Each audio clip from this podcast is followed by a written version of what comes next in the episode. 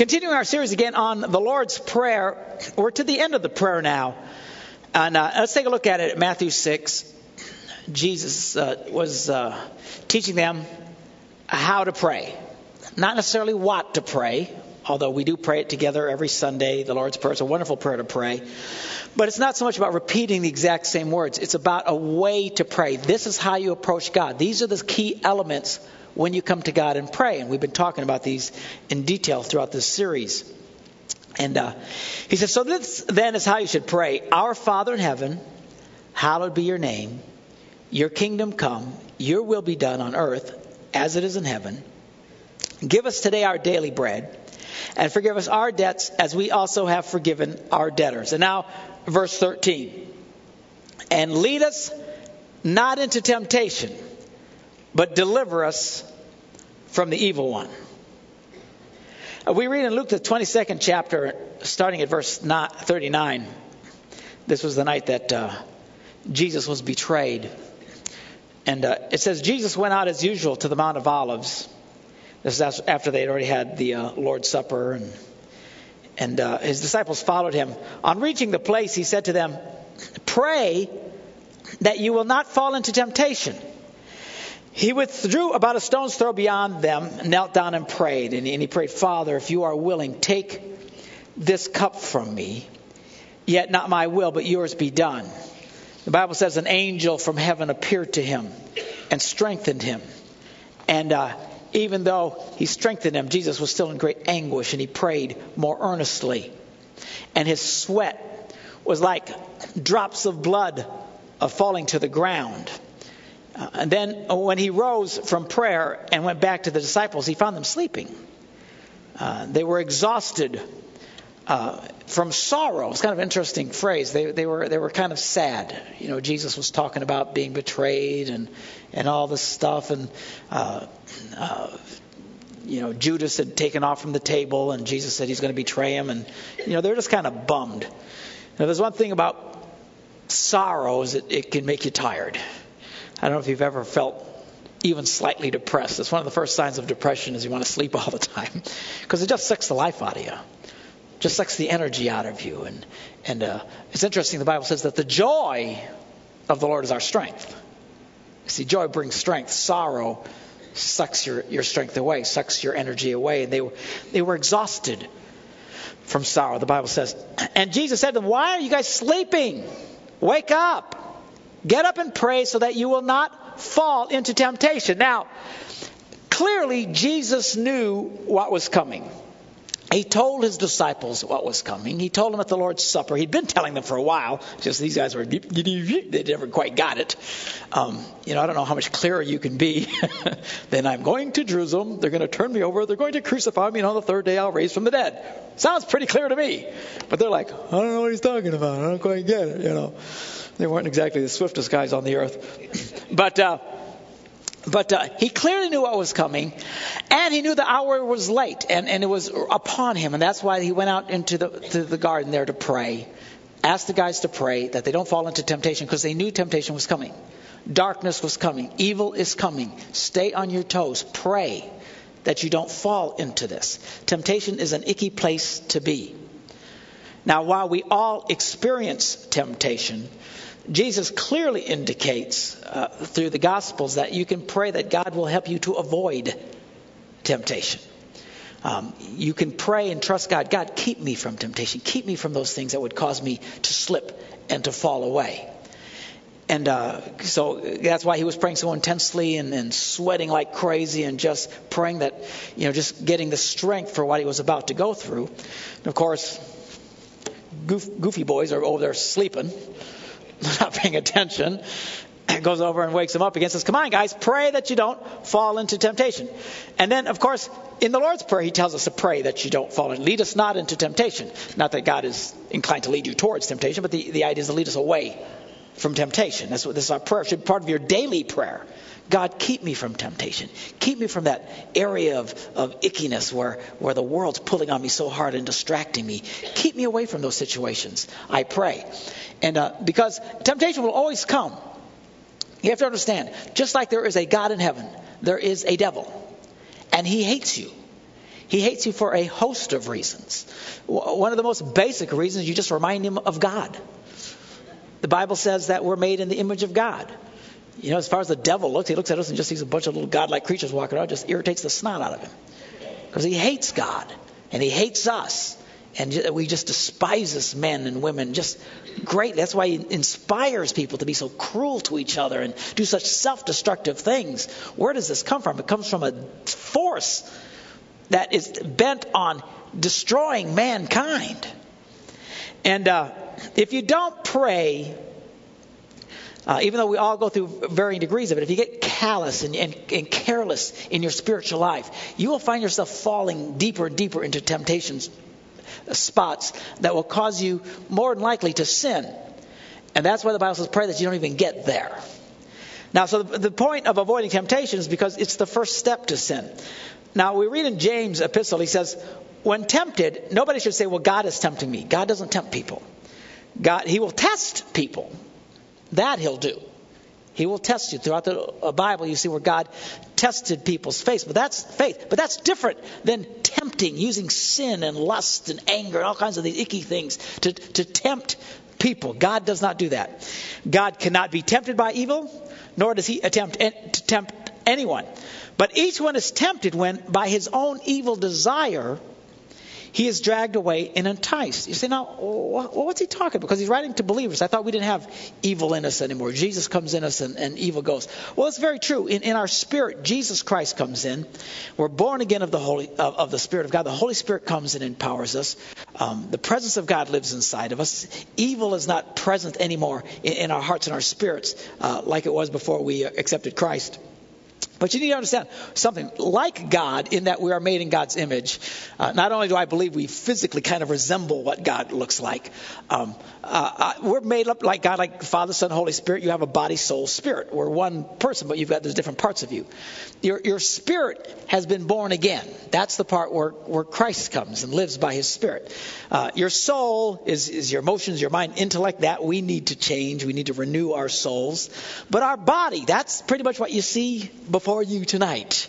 And uh, that doesn't change. I mean, your countenance changes. I'm a lot happier after I got saved than before. I tell people I used to be quite a miserable sinner. I, I really was. I wasn't very happy uh, before I met Jesus. And, and, now I smile inordinately. And people say, Why are you always smiling? And it, and it, truly is because the love of Christ burns in my heart. And I've never been the same since the, that 30 some odd years ago where I asked Christ to come into my life. My, my countenance has changed, but I'm still physically, you know, the same thing. You know, I didn't wake up and all of a sudden have shorter hair or no hair, as the case is today. But. Uh, fact, at the time I had hair going every which direction, you know, I was a hippie. Uh, now, you know, but, but our bodies have been poisoned by sin.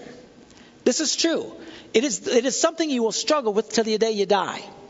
In fact, the, the closer that Paul got to the time when he knew he was dying, he actually was looking forward to it, he wrote in the Bible. He's like, in a way, I can't wait to get away from this this thing that just keeps dragging you down, the thing that keeps filling you with temptation and anger and all the, the evil, icky stuff that we as Christians got to keep constantly stomping down inside of us. Um, it's, it's that physical, it's, it's the part that has been hopelessly poisoned by sin. It is a part of us that is going to die and turn to dust. It is hopeless. Okay? Uh, until God resurrects us with a new body on, on, on resurrection day. It is that part of us that still holds these evil desires. And uh, if you're not aware of that, you'll be caught by surprise because it will come back. Even though you might pray and seek God and worship God and do it, you know, don't sleep like the disciples slept. They figured out everything's cool. You know, we're good. You know, kind of bummed out because all the stories Jesus is telling us kind of depressing. You know, but um, you know, they weren't paying attention. They weren't aware. If you become careless and you're not praying and trusting God, God keep me from snares and temptation stuff, you will fall into things because there is there's stuff inside of you that's just icky. It's your fleshly nature. The Bible tells us to be spiritually minded so that the spirit lives stronger than the flesh. And if you're not careful, you'll kind of doze off spiritually and your fleshly will just raise itself up. And it'll shock you. It'll freak you out. The reality is, any of us are capable of some of the most horrid acts known to man at any given time. That's that fleshly nature. If you yield to the flesh, it leads to death, the Bible says. So it says that when you, that evil desire rises up, it, it drags you away, you're enticed. And then after desire has conceived, this temptation creates this desire that conceives, it gives birth to sin, and sin, when it is full grown, gives birth to death. Something you also need to be aware of that um, when someone conceives, when a woman conceives, you don't know it right away. It's not apparent to anybody. It's not even apparent to her. It may take some time before it becomes apparent to her, and then even longer before it becomes apparent to anyone else. But make no mistake, the conception happened way back here. And that's what happens in sin. That's what happens when you play with temptation and you and you and you think. And temptation all happens in the mind when you entertain thoughts that are not healthy or good. And the reality is is we often rehearse. Well, everybody, not often, we all do it. The only way you can get to sin is you rehearse it first in your head. It's just the reality of it. You know, sometimes you'll be thinking thoughts like, boy, you know, if somebody ever did that to me, I'd punch him right in the face. You know, you think thoughts like that. You know, might even say it. I'd never put up with it. You know, and we've rehearsed these things. And then all of a sudden, when you were, we're not expecting, all of a sudden we just, you know, this nasty thing rises up in us and, and, and we, we, we're surprised. Where did that come from? Where did that come from? You put it there. That's where it came from.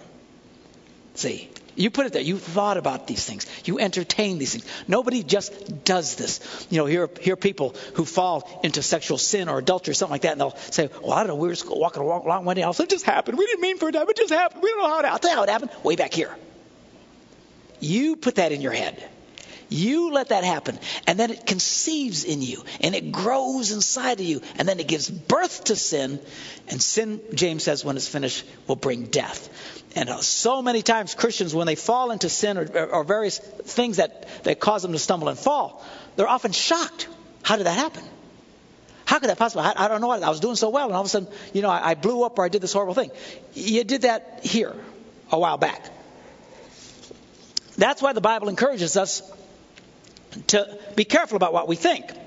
In Philippians, the fourth chapter, verse 8, it says, Finally, brothers, whatever is true, whatever is noble, whatever is right, whatever is pure, whatever is lovely, whatever is admirable, if anything is excellent or praiseworthy, if anything is just good, praiseworthy, excellent, all these good things, think about such things. These are the kind of things you need to think about. And, and this is what's particularly great about reading your Bibles, getting spiritual thoughts in you, because that then affects you later. Because these things, in a positive sense, gives birth to you, inside of you. You know, this is how you grow spiritually speaking. If you don't spend any time putting the right thoughts in here, it'll be virtually impossible for you to be a very successful Christian at all. Successful Christianity happens on purpose. People say to me, How have you been such a successful Christian? How, how have you actually lasted, you know, people ask me and Debbie, how you been, how did you last for almost 34 years without killing each other? You know, how did, how, you know, how did you have a good family? How did, how did your kids make, on purpose, that's how.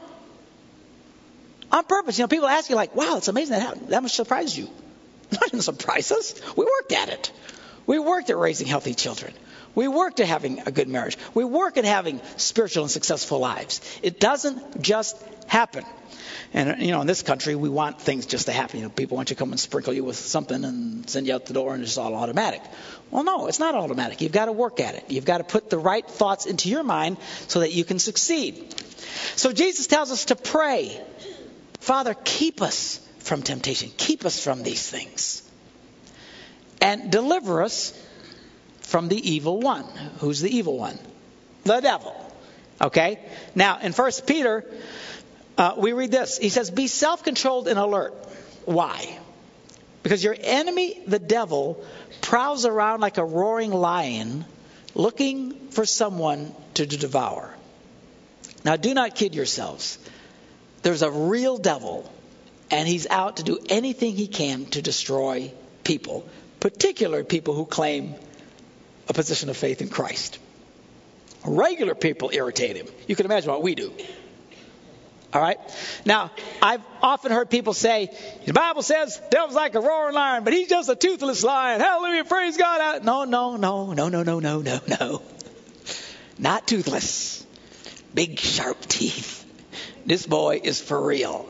And he is out to hurt you and to destroy your life, mainly when you're asleep and you're not paying attention.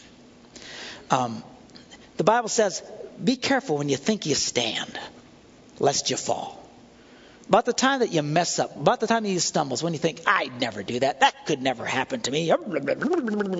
When you start getting to a place of arrogance in your spiritual life, that's when you become the most vulnerable, and the you know the devil just smells it. You know, he smells the meat. You know, as soon as you get real kind of cocky and you're doing okay, there you are. You know, here he comes. Here he comes, looking just for you because now you're an easy prey. Have you ever watched these? Uh, documentaries of you know lions in Africa or something like that. They don't go for the strong ones. They're not checking those cats out. They're looking for the weak little thing that's kind of off by itself, not paying attention. And the devil's the same way. So he's like a roaring lion. And, and to pray, God, keep us from temptation and deliver us from the evil one who would harm us. He is out to harm us. And uh, when we get casual and, and careless, that's when we get into trouble. Now, the good news is God has an answer for us. In 1 Corinthians, when we are being tempted, he says, No temptation has seized you except what is common to man. And uh, people have a hard time understanding that. A lot of times, somebody will be going through uh, a real struggle, and you look at them and say, You know, well, you know, I, I know what that struggle is. I've, go, I've gone through that myself. And they always look at me, Really? You have? Actually, it's kind of funny. A lot of times couples come in and to describe to me, you know, their struggles in marriage. And uh, when they get done, I look at them and go, You just described my wife and me. you know, and they're, really? Yeah, we deal with the same stuff. And it's kind of like a, a, weight lifted off their shoulder when they realize they're not insane and crazy, and that everybody deals with the same stupid stuff. We all go crazy and irritate each other. All right? But there's nothing you've gone through that everybody at some point or ever deals with some level of that, and certainly nothing that's taken you that hasn't hit somebody else. There is nothing unusual. The devil always goes to the same playbook. It's always the same things. You know, those four or five majors, you know, that the same things people keep falling into time after time after time after time. There's nothing that sees you except what is common to man. Here's the good news God is faithful. He will not allow you, will not let you be tempted beyond what you can bear. Now, when you're going through really intense temptation, be it to be really mean to someone, or, you know, I don't know what your temptation might be. Might be to take something you shouldn't take, or, you know, envy or something. You know, as strong as those temptations get, uh, what fills your head at the time is you have to give in. You have to yield. This is so intense. You know, I, I, you know, it just got so strong. I just, I just had to give in. No, no, no, no, no. You never have to give in. That's the good news.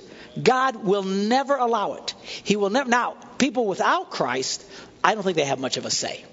That's why Jesus said people outside of faith, you know, they think God is their father. God's not their father. Spiritually speaking, the devil's their father. And he said, what he tells you to do, you just do. They don't have any choice. They're slaves. You guys remember what that's like? You know, you, you hate people. You know, you're doing things you don't want to do, and you're driven by your angers and your lusts and your passions and your selfishness. And then you come to Jesus, and He sets you free from that stuff. You now have a choice. Not to say we don't mess up, not that, to say that we don't go through intense temptations where we think it's like before, but it's never like before. You never have to give in. You never have to do that because He will never allow you to be tempted beyond what you can bear. But when you're tempted, He will also provide a way out so that you can stand up under it. God has all kinds of ways that when you're going through a difficult time and a tempting time, to show you the way out. So when you're really going through a hard time and you feel like God is abandoning you and you're all by yourself and you're going through all this horrible thing, start looking for the exit. That's the good news. God has an exit for you somewhere. And that means you got to lift up your eyes and have a little bit of faith in the midst of your most dark moment and, and start looking for the exit. some way, somehow God has always promised he will never leave you there. Number one, he'll never let you go through more than you can handle. And secondly, he'll always have a way out. If, if, if you feel like you're trapped in something, you just haven't found the exit. God has an exit for you. You say, well, what is it? I don't know. But he, everybody, he's got an exit for everybody. If you're not sure, come and we'll pray with you and discover the exit together best we can. But God always has a way out. That's the promise. See, you're never abandoned. You have to understand this whole thing about Christianity. It's not just God throwing you out there you're on your own. You just go out there and live a Christian and don't, don't mess up anymore. We think that's way sometimes. You know, God comes to us and, and we ask God into our lives and He forgives us of our sins and then He whips us back out there and now we got to be perfect and not mess up anymore. You know, well, no, it's not. You're not out there by yourself. He is always with you. You say, what about those times when I feel really, really, really alone? Especially then. The times that you feel that God is a million miles. We've all felt that way, right? You pray and you feel like you're talking to a brick wall. You know, I pray and I feel my prayers go, you know, just laying all over the floor. Emotionally, that's how I feel. Intellectually, that's how I feel. Spiritually, everything about it, I just feel this is going nowhere. But you have to understand, God will never, He says, I promise you, I will never leave you. I will never forsake you. Paul said, I'm convinced neither height nor depth, nor angels or principalities, nothing, nothing. There is nothing in creation that can ever separate me from God. That's this God who so loves you so much. So to have some faith and to realize, okay, Lord, help me find the way out of this. Better not to get in it deep in the first place. That's what Jesus tells us to pray. Pray that you don't fall into temptation. But we all get there because a lot of times we're not paying attention. And we slip into places we shouldn't be.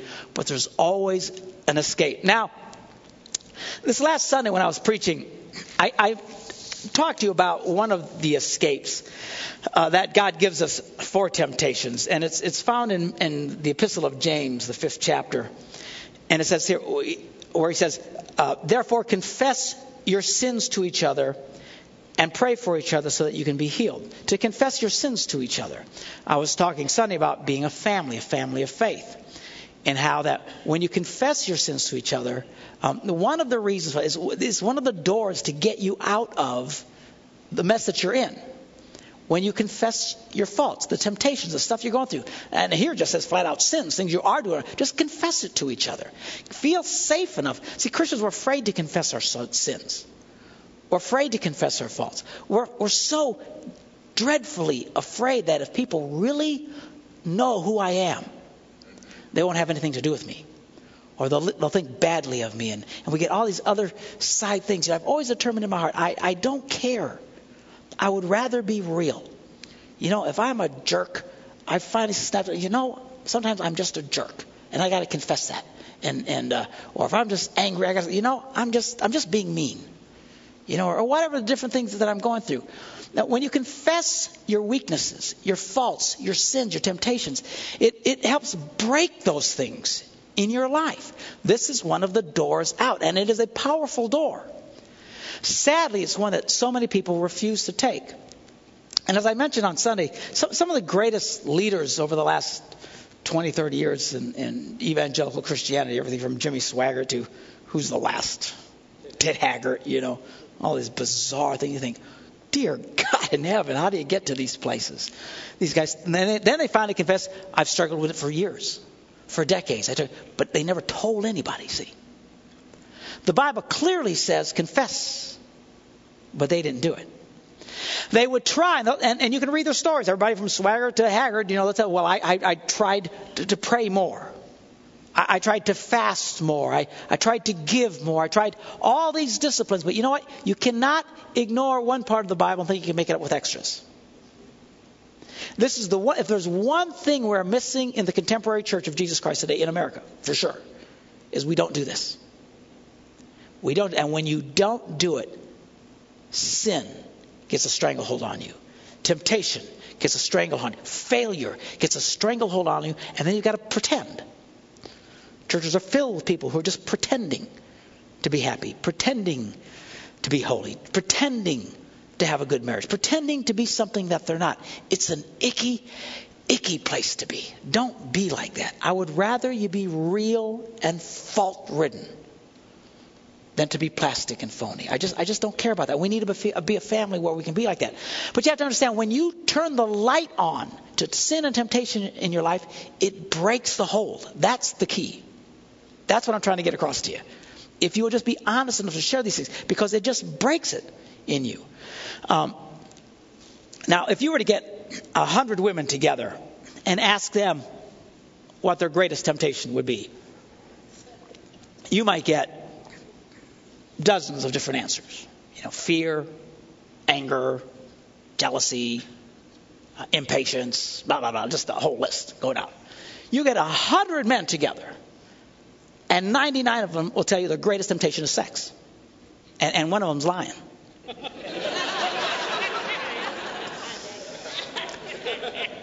it's true. It's true. In fact, if you women knew how much this bugged us, you'd be more disgusted with us than you are right now. I mean, we really, we really don't get even with you on that. I'm telling you, this is every man's greatest struggle. And how it can be virtually every, and as all these guys, this is what always brings them down. How it can be every man's greatest struggle, but yet none of us can ever admit it, is ridiculous and absurd. We have to be men that we have close enough relationships with guys that we can trust that we can just be honest about our temptations, honest about our struggles. The one thing that is choking the life out of so many millions of American Christians today, men, is this, this scourge of pornography that has addicted and, and, and, chained these men. Survey after survey shows 50% of the men in churches looks at, look at pornography and have an addiction to pornography. That's every other guy, every other guy, every other guy. But yet, whoever talks about it? Whoever admits it. And that's why they can't escape it, because they won't admit it. Devil sits and laughs. You want to live a holy life? I'm telling you, as a man, you've almost got to have some of the guys you can trust in to just be open and honest with. Or you're just going to live in your little secret mind, and the devil will laugh his butt off and just keep you in chains, push you down roads you don't want to be. Say, well, gee, I don't know if I can admit that to anybody. Sure, you can. Because the guy you're admitting it to deals with the same nonsense. Same struggles, the same temptations. We need to be honest and open so we can set free from this. You know, some years ago, I, I when I had a video production company back in the early 80s, mid 80s, I don't know, some 80s. But uh, um, I was doing a video for a company, uh, an organization that was against pornography in America. And I remember that when we were doing the research on this, we went in there and we were with this lady. She looked like she was my mom, you know, and she's talking, yeah, this pornography is a terrible thing today, you know, and she and she pulls out and just boatloads of the filthiest pictures I had ever seen in my life. Unbelievable. It's kind of creepy, some little old lady showing you this stuff, right? So we're all looking at it. We're all sitting there discussing it, and and and I remember thinking, this is really odd that it it's not really affecting me at all. And guys, you know what I'm talking about? That that that lust thing's of just just sinks into your brain. But none of that. I was looking at some of the most unbelievable pictures, and it not not phasing. And then at some point, I, I had no longer been thinking that for a few minutes when she said, "You know what they always tell us? Never look at this stuff alone. Because if you look at it alone, it'll trap itself inside of you. Always look at it with other people, and it has no power." It has no effect. I've never forgotten. I thought that was absolute because that was that was the case. See, the key, the key for sin and temptation and lust, particularly you guys that, that, that are enslaved by this thing that is ruining your life, and I could preach for an hour just on that. The reason is because you're secret. You don't tell anybody, and then you pretend everything's okay. You want to get free from temptation? And I don't care what if it's not if it's sexual or whatever the deal is that your thing might be struggling with. You know, we've got to be a family where we can be open and honest enough to confess our sins to each other. Why? So that it's one of the doors out. It's the exit. So it's, the one exit a lot of us don't want to look at. We're looking for another exit. God, I'll take any other exit, just not this one. I don't want to tell anybody. You know, I don't want to tell anybody. No one needs to know that that that, that I struggle with this stuff, and that's why you stay trapped. It is one of the biggest exits God has for everybody. Is just to admit to somebody, you know, I fail in this area. I struggle in this area. You will be amazed at how that thing will start to break and loose itself in your life if you'll just be honest. If you just be open. And it might be fear, it might be I don't care, whatever it is. But you get free by being open and honest and, and who cares what other people think about me. That's, that's the importance of being a real family, not just people who sit together an hour or two a week, but a real family where we can really, really share that with each other. Uh, let's bow our heads in a word of prayer tonight.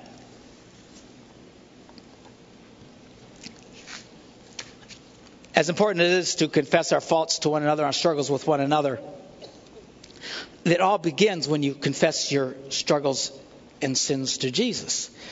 You say, well, how come that's not enough? um, once we become a Christian. It's certainly the way you start. I mean, you're just telling me that you don't know Jesus, it won't help you. You've, you've got to apologize to Him. And when you do sin as a Christian, you need to apologize to Him as well. But it's this openness that really starts to, to free you and stuff. But the beginning start is when you open your heart and ask Christ into your life. And tonight, I'd like to pray a prayer with all of us together.